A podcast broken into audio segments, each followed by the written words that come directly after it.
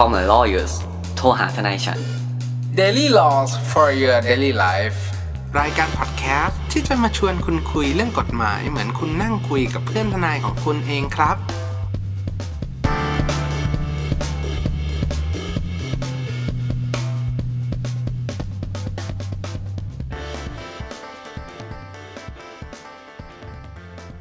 รับสวัสดีครับยินดีต้อนรับเข้าสู่รายการ Call My Lawyers โทรหาทนายฉันวันนี้กลับมาพบกับผมออฟและเนตคุณภูมิพงษ์และคุณแนทอดิชาติอีกแล้วครับสวัสดีครับสวัสดีครับสวัสดีครับคุณภูมิคุณแนทครับกลับมาพบกับพวกเราอีกแล้วนะครับในเอพิโซดนี้วันนี้ก็พบกันดึกหน่อยแต่ว่าไม่เป็นไรครับไฟยังแรงอยู่คนอื่นเขาไม่ดึกคุณออฟเราอะดึกเราอ่านกันตอนนี้เป็นเวลา 4:00 นจะครึ่งแล้วนะครับทุกท่านแต่ไม่เป็นไรครับเพราะว่าไฟมันแรงอ่ะคนมันไฟแรงครับก็ถ่ายวีละโกรธเนาะหมดสัสๆไอ้เหี้ยเขาโกรธกันมาเป็น 2-3 วันแล้วคุณแนทบอกกูเพิ่งโกรธวันเนี้ยครับโอเคเรื่อง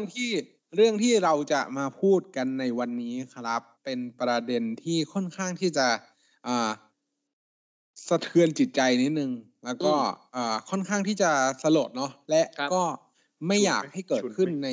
สังคมไทยแบบนี้เหตุการณ์แบบนี้เป็นเหตุการณ์ที่ไม่ควรเอาเป็นเยี่ยงอย่างแล้วก็ไม่น่าสนับสนุนเลยไม่ควรเกิดในโลกดีกว่าผมว่าใช่ครับผมว่ามันอาจจะค่อนข้างรุนแรงและกระทบต่อจิตใจของผู้เสียหายนะครับก็คือเรื่อง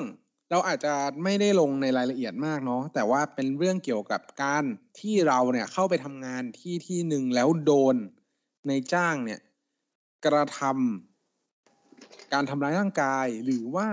ข่มเหงจนทำให้แบบเหมือนแบบไม่ได้เป็นมนุษย์อะดีเกรดอะใช่ครับโดยที่เรื่องเนี้ยเนี่ยก็ถ้าท่านผู้ฟังเนี่ยได้ติดตามข่าวสารเนี่ยก็คงจะได้รับทราบข้อเท็จจริงเบื้องต้นแล้วแหละว่าโอเคเป็นการทำงานอยู่ในระหว่างการทำงานแล้วก็ถ้าสมมุติว่ามีการทำงานผิดพลาดหรือว่าไม่ได้เป็นไปตามที่นายจ้างเนี่ยเขาตั้งใจหรือว่าคิดไว้ว่าโอเคมันจะต้องเป็นแบบเนี้ยเขาก็จะมีการลงโทษโดยการทำร้ายร่างกายบ้างแหละโดยไม่ได้ดั่งใจใช่ก็คือการทำแบบไม่ได้ดั่งใจอาจจะไม่ต้องถึงขั้นนั้นแต่ว่านายจ้างท่านเนี่ยก็อาจจะมีอารมณ์ฉุนเฉียวหรือว่ามีการกระทำที่แตกต่างออกไปเนาะโดยก็ได้มีการทำร้ายร่างกายครับบาดเจ็บมากมายตามที่ปรากฏอยู่ในข่าวเลยแล้วก็รวมไปถึงการที่บังคับให้ทำอะไรสักอย่างหนึ่งโดยที่มีลักษณะเอาคนลงเป็นทาสเพราะฉะนั้นเนี่ยมันเป็นเรื่องราวที่เกี่ยวข้องกับการเอาคนลงเป็นทาสเนี่ยพรบที่เราจะต้องนึกถึงหรือว่ากฎหมายที่เราจะต้องนึกถึงเนี่ยก็คือเรื่องกฎหมายเรื่องการค้ามนุษย์เนี่ยจะเข้ามาเหมือนต้องมาพิจารณาร่วมกันว่าโอเคคุณมีความผิดฐานค้ามนุษย์ด้วยหรือเปล่านอกเหนือจากความผิดทางอาญาแล้วก็ความรับผิดตามกฎหมายอื่นๆเนาะมันก็จะเป็นประมาณนี้เราขอขยายความนิดนึงเนาะไอ้พรบป้องกันและปราบปรามการค้ามนุษย์เนี่ยมันคือไม่ใช่การขายทาสอย่างเดียวนะแต่บางครั้งการใช้งานคนหรือว่าอะไรอย่างเงี้ยเยี่ยงทาสอย่างเงี้ยเราก็นับเป็นประเด็นนี้เหมือนกันใช่ไหมครับซึ่งประเด็นเนี้ยผมเรียกน้องได้แหละเพราะผมอายุมากกว่าโอเคน้องคนเนี้ยครับเขาแบบได้รับโหโดนเยอะมากผมอ่านคร่าวๆแล้วกันนะผมอันนี้ผมสรุปมาจากเว็บไซต์ที่น่าเชื่อถือที่สุดประเทศไทยนะ Twitter นะครับก็คือบังคับกินขี้หมาบังคับเลียฉี่หมาเอาไม้ตีอวัยวะเพศเอาไม้เบสบอลตีตามร่างกายตาข้างซ้ายมองไม่เห็นนะผมเป็นผู้เขาบอดเลยหูผิดรูปแขนขาผิดรูปนิ้วมือมองไม่ได้ทำลายร่างกายเนี่ยครับเกิดเป็นระยะเวลานานนับกว่า10 ปีครับคือเคยไปร้องเรียนแล้วแหละแต่เรื่องก็เงียบไม่รู้ว่าเงียบหรืออะไรเราก็ต้องให้เขาทำเจ้าหน้าที่เนาะแต่ก็สุดท้ายก็มาเป็นข่าวนะครับก็วันเดียวเขาบอกว่าเนี่ยสั่งให้เช็ดฉี่หมาเช็ดไม่สะอาดเช็ดไม่เกลี้ยงเช็ดไม่สะอาดก็สั่งให้เอาหลอดไปดูดฉี่เลยนะแล้วที่สำคัญในเหตุการณ์เนี่ยเขาเจ้าของฟาร์มหรือนายจ้างไม่ได้ทำคนเดียวนะครับมันจะมีลูกจ้างอยู่2 คนหรือผมไม่รู้ว่ากี่คนแหละแต่ว่าคนเนี้ยน้องคนเนี้ยได้รับ การทำร้ายจากเจ้านายและพนักงานคนอื่นลุมด้วยนะครับก็คือมีการเกี่ยวข้องของตัวเพื่อนร่วมงานด้วยอาจจะไม่ใช่ตัวนายจ้างอย่างเดียวอาจจะมีพนักงานท่านอื่นๆอะไรอย่างเงี้ยก็ค่อนข้างนั้นซึ่งอันเนี้ยต้องบอกก่อนว่าเรายกเรื่องประเด็นความรับผิดทางด้านกฎหมายค้ามนุษย์กับตัวอาญาไว้ก่อนเรามาพูดถึงเรื่องสิทธิมนุษยชนก่อนเนาะในเรื่องของ in general ว่าการเคารพสิทธิ์เนี่ยเราเข้าใจว่าในยุคสมัยนี้เนี่ยมันเปิดกว้างมากยิ่งขึ้นคุณสังเกตได้เลยว่ามันจะมี LGBT การเคารพสิทธิ์การออกเสียงความคิดเห็น free speech นู่นนี่นั่นเนี่ยอันเนี้ยเป็นเทรนด์ของยุคปัจจุบันแล้วแต่เหตุการณ์ที่มันเกิดขึ้นแบบนี้มันแสดงให้เห็นว่าตัวประเทศไทยเองเนี่ยก็ยังมีเหตุการณ์แบบนี้เกิดขึ้นอยู่เรื่อยๆแล้วก็ยังมีกลุ่มบางคนที่ยังไม่ได้เหมือนตระหนักถึงความเท่าเทียมกันของคนของมนุษย์เนี่ยแหละก็ไม่เป็นไรครับมันสะท้อนอย่างนี้ดีกว่าอยากจะพูดว่ามันสะท้อนถึงปัญหาของสังคมมากกว่าว่า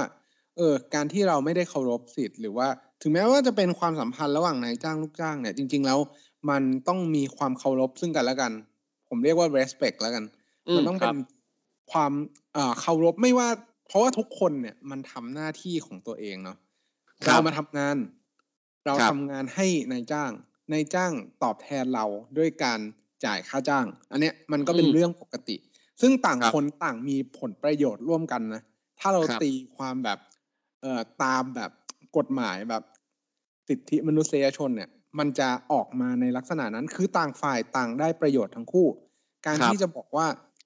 มาลงโทษหรือว่าใช้อำนาจความเป็นนายจ้างแล้วสามารถที่จะทำร้ายร่างกายได้หรือทำลงโทษได้โดยที่ไม่ต้องสนใจว่าความรู้สึกของลูกจ้างเป็นยังไงเนี่ยอันเนี้ยก็ผมเข้าใจว่าพวกเราทั้ง3คนเนี่ยก็คงไม่ได้สนับสนุนในเวนั้นอยู่แล้วครับซึ่งเอาจริงๆแล้วเนี่ยเราอ้างเลยว่าไอ้สิทธิในร่างกายของเราเนี่ยเอาจริงๆแล้วนะคือมันไม่ใช่เรื่องแบบเฉพาะประเทศไทยนะเว้ยมันเรื่องสากลเลยนะครับอันนี้ผมก็มี reference นิดนึงไม่ได้เก่งนะคือเปิดแล้วเจอพอดีนะครับเป็นคำประกาศครับอิสรภาพของประเทศฝรั่งเศสเนาะปี1789ผมอ่านฝรั่งเศสไม่ออกอะแต่ผมอ่านเวอร์ชันแปลไทยแล้วนะฮะคือข้อ2เขาบอกว่าความปลอดภัยในชีวิตและร่างกายของมนุษย์เนี่ยเป็นสิทธิตามธรรมชาติอย่างหนึ่งที่จะต้องทำรงรักษาไว้เพื่อให้บรรลุวัตถุประสงค์แห่งสังคมและการเมืองก็เอาจริงๆแล้วเนี่ยรัฐธรรมนูญไทยก็รับรองแหละนะครับคือบ้านเมืองเราเนี่ยเป็นประเภทที่แบบเรากับฝรั่งเศสมีกระบวนการทางกฎหมายที่คล้ายคลึงกันใช่ไหมครับเราจะมีสิทธิ์กฎหมายต้องให้สิทธิ์รัฐธรรมนูญบอกเลยฮะว่าประชาชนทุกคนมีสิทธิในร่างกายอย่างแบบเต็มที่ถูกไหมคือแม้ว่าใครคนใดคนหนึ่งจะไปเป็นลูกจ้างคือทำงานให้เนี่ยการทำงานให้เนี่ยมันคือการทำงานโดยเราใช้หยาดเหงื่อแรงงานเนาะเขาถึงเรียกว่าจ้างแรงงานและรับค่าจ้างนะครับรับค่าจ้างเจ้านายเนี่ยไม่ได้มีบุญคุณถึงขนาดเป็นเจ้าชีวิตคุณนะเขาอาจจะให้โอกาสคุณในการทำงานใช่แต่เขาก็ได้รับแรงงานของคุณเวลาของคุณเช่นกันนะครับเขาสามารถทำโทษคุณได้ไหมทำโทษได้เกี่ยวกับการงานเกี่ยวกับระเบียบการเช่นคุณทำอะไรผิดสมมติว่าวันนี้อันนี้ขอปรับตามเรื่องนี้นะสมมติว่าเป็นเรื่องของการที่คุณแนนพูดเมื่อกี้ว่าเช็ดฉี่หมาไม่ละเอียดไม่สะอาดถูกไหมการที่เขาจะทำวิธีการที่บุคคลซึ่งมีอารยะนะศิวิไลพอจะทำคือส่งหนังสือเตือนแจ้งเตือนถูกไหมสมมติคนเนี้ยเช็ดไม่สะอาดผมเป็นเจ้านายผมบอกว่าเอ้ยทำไม่ถูกต้องนะครับอันนี้ครั้งแรกครั้งที่2ทำอีกผมก็มีหนังสือเตือนบอกเฮ้ยเนี่ยเรารักคุณมาทำนี้นะอย่างนี้ไม่ถูกต้องนะผิดกฎบาว่าไปใช่ไหมครั้งที่2ทำอีกไล่ออกหลักๆก็คือบอกกล่าวเขาไม่มีสิทธิ์ไปทำลายเขาถูกไหมก็แค่บอกกล่าวเขาเตือนเขาใช้วาจาหรือใช้ลายลักษณ์อักษรก็ว่าไปแต่ถ้าเกิดครบตามกำหนดกฎหมายภายในก็คือบอกจะเตือน3ครั้งหรืออะไรอย่างนี้ก็ว่ากันไปถ้าครบแล้วก็มีแค่เชิญออกถูกไหมไม่มีสิทธิ์ไปทำร้ายเขาหรือไปลดทอนเขาหรือไปลดความเป็นมนุษย์ของเขาครับ คือมึงต้องเข้าใจก่อนนะครับนี่ผมไม่ได้บอกคุณแนนนะคือผมบอกเจ้านายมึงต้องเข้าใจก่อนนะครับว่านิติสัมพันธ์หรือความสัมพันธ์ทางกฎหมายหรือความสัมพันธ์ของมึงกับเขาเนี่ยเป็นนายจ้างกับลูกจ้างเหรอเว้ยถูกปะคือโอ้โหผมบอกเลยขนาดเจ้านายกับสัตว์เลี้ยงอ่ะคุณยังไม่ทำกับสัตว์เลี้ยงคุณอย่างนั้นเลยมันไม่ใช่แบบว่าเขาเลี้ยงกันมาตั้งแต่อายุ15แล้วมาทำอย่างนี้ได้นะเว้ยพ่อแม่ทำไม่ได้คุณแนทเอางี้ดีกว่าถูกคือถึงแม้ว่าจะสนิทสนมกันทางสายเลือดหรือแบบกูเกิดมึงมากูคลอดมึงมาก็ไม่ได้ครับคือแบบมันโอ้โหอย่างเงี้ยมันต้องบอกว่าแบบทำไมคนเราถึงคิดว่าเรา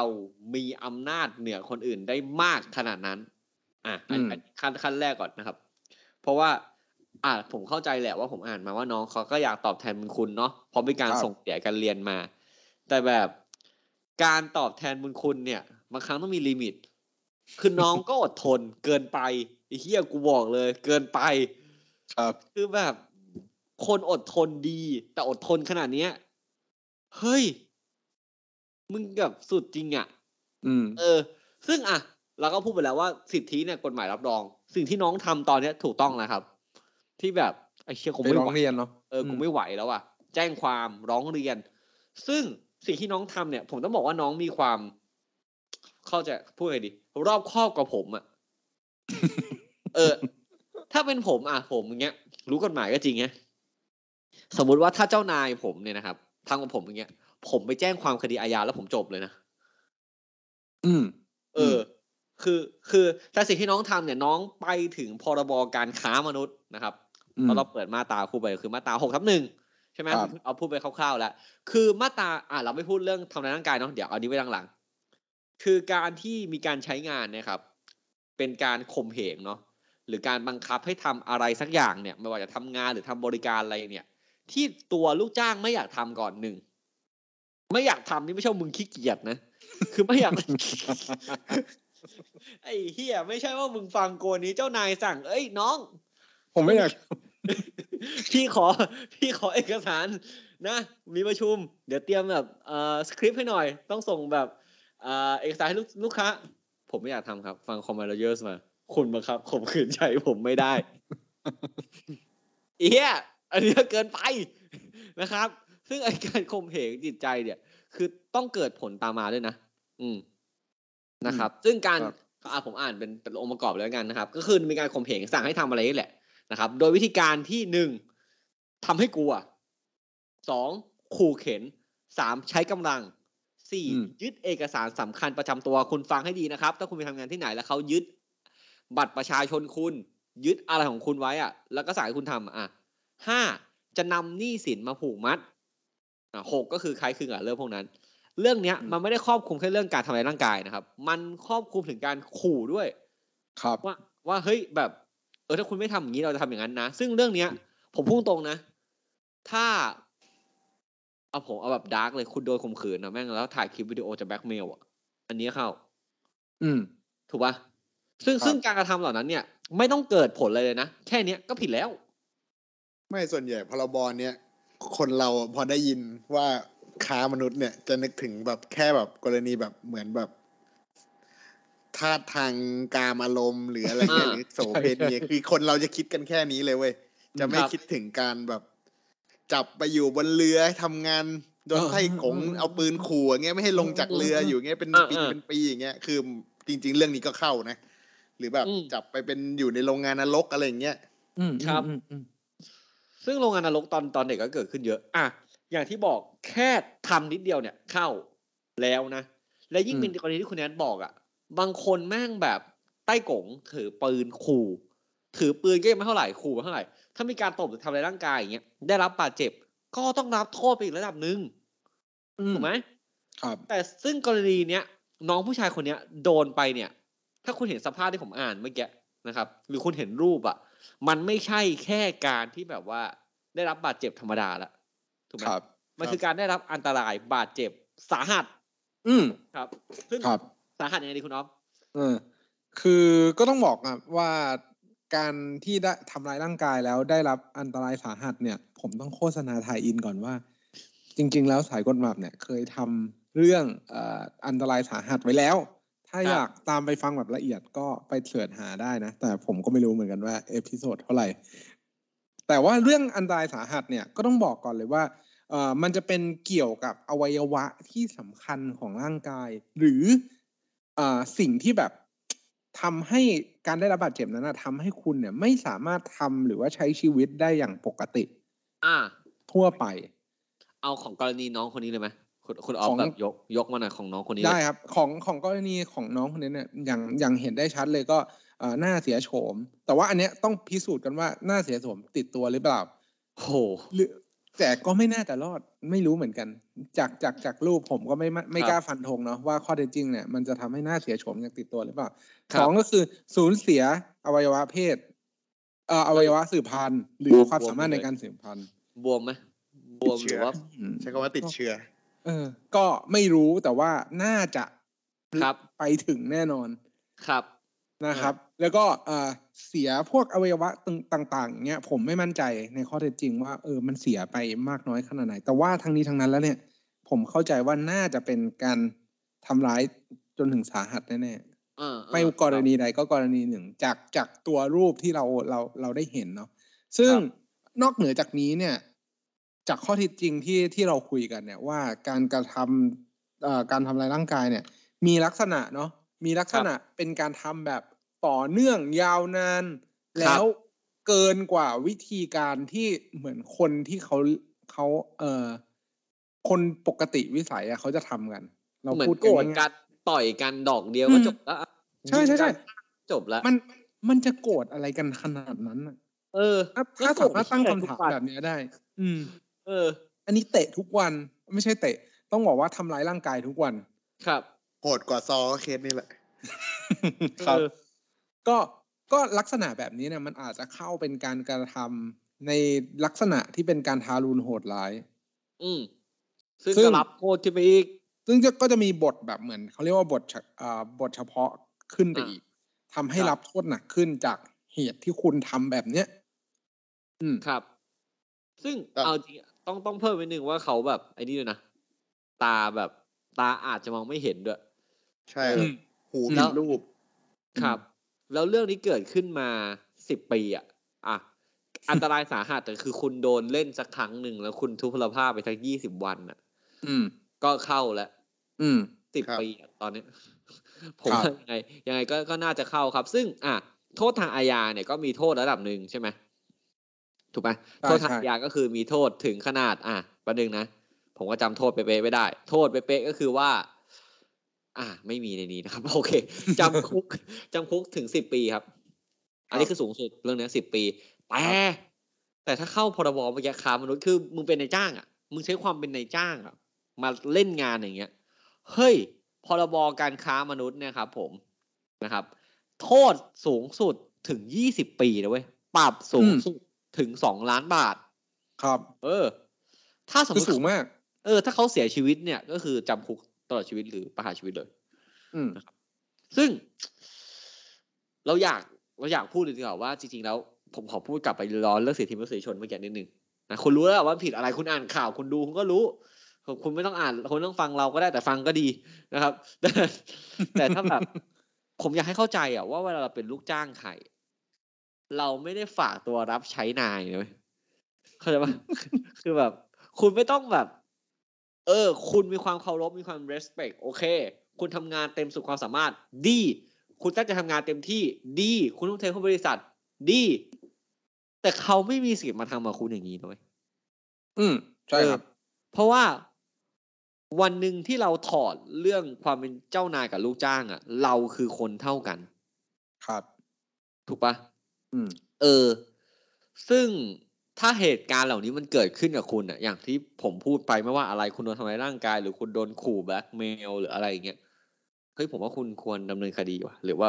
หรือบอกเขาเลยว่าเฮ้ยผมไม่ทำแต่เหตุเหล่านี้ก็ต้องเป็นเหตุที่แบบไม่ชอบด้วยกฎหมายด้วยนะ ผมขอร้องเลยไม่ใช่แบบ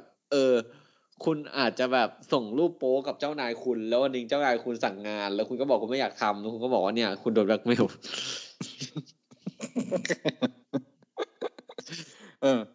ใครแบ็คเมลใครก็ไม่รู้อ่ะเอาง่ายๆซึ่งเอาจริงแล้วเนี่ยผมต้องพูดคำหนึ่งเลยว่า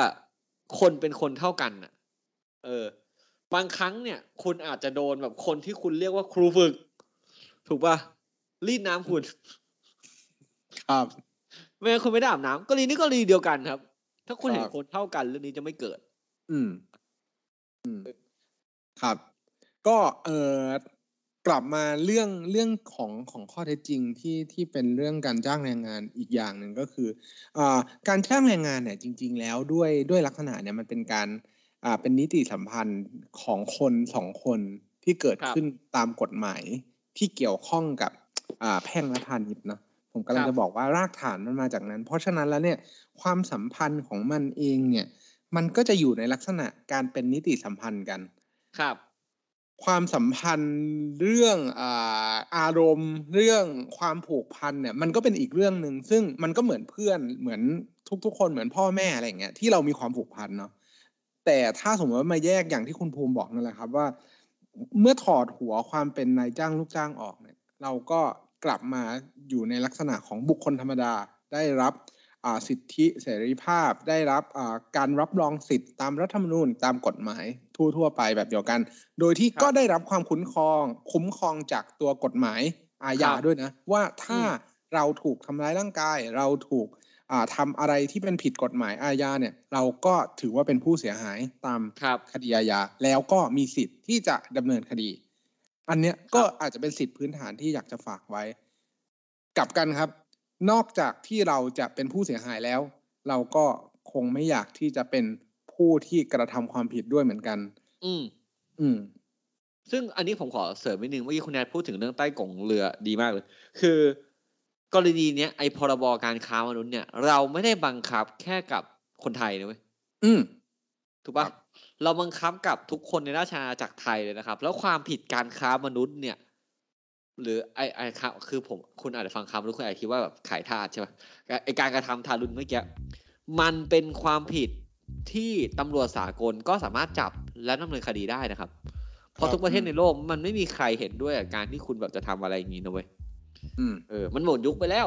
คุณอาจจะเคยดูหนังสมัยก่อนแบบเอามันมาเคี่ยนสิอย่างเงี้ยในหัวยุคเคี่ยนนะไม่มีแล้วนะครับผมบอกเลยแบบแบบที่แบบมีแบบอาฆาตตามเรือนเบี้ยอย่างเงี้ยคุณฆ่าเขาไปจบเอาเสือกตายเอาไปฝังก็ได้เพราะเมื่อก่อนเนี่ยไปเชื่อกูไปไกลแล้วเมื่อก่อนเนี่ยมันทำได้ทุกเมื่อก่อนถ้าเขามองเป็นทรัพย์สินใช่ครับเขาถึงสามารถทำอย่างนั้นได้เพราะอะไรเพราะวันนั้นไม่มีกฎหมายรับรองสิทธิ์ทุกท่านเนี่ยมีกฎหมายรับรองแค่เป็นแค่เพียงทรัพย์สินที่คุณสามารถซื้อหรือขายกันได้แต่วันเนี้ยรัฐธรรมนูญรับรองสิทธิ์เราแล้วก็ใช้ให้มันคุ้มแต่อย่าใช้เกินไปแค่นั้นเองครับนะครับทีนี้คุณจากทนายคุณแล้วครับผมว่าการที่คุณเป็นเจ้านายเนี่ยคุณไม่ใช่เจ้าชีวิตจะสั่งงานอะไรเนี่ยไอ้นี่ส่วนตัวแล้วจะลงโทษอะไร อย่าเกินไปนะครับคนครับอย่าโทรมาตอนดึกด้วยเนาะลูกความทักมาได้ครับลูกความทักมากฎหมายแรงงานนี่ละเมิดจังเลยนะใช่ครับกฎหมายแรงงานหมายละเมิดบ่อยคุณแนทละเมิดจนกูแบบเหี้ยเหรอวะครับก็มันไม่มีอยู่จริงครับwork life balance นะครับครับ work life balance เหมือนจะบาลานซ์ซะมึงอ่ะครับก็หวังเป็นอย่างยิ่งนะครับว่าท่านผู้ฟังทุกท่านคงจะได้รับเกร็ดเล็กๆน้อยๆจากพวกเรา Call My Lawyers ในเอพิโซดนี้แล้วนะครับหากท่านผู้ฟังท่านใดมีข้อสงสัยข้อเสนอแนะสามารถติชมฝากหาพวกเรา Call My Lawyers ได้ที่เพจ Facebook YouTube หรือช่องทางที่ท่านรับฟังอยู่ในขณะนี้ครับสำหรับวันนี้ผมออฟนเนตคุณภูมิพงษ์และคุณณัฐอธิชาติต้องขอลาไปก่อนนะครับสวัสดีครับสวัสดีครับ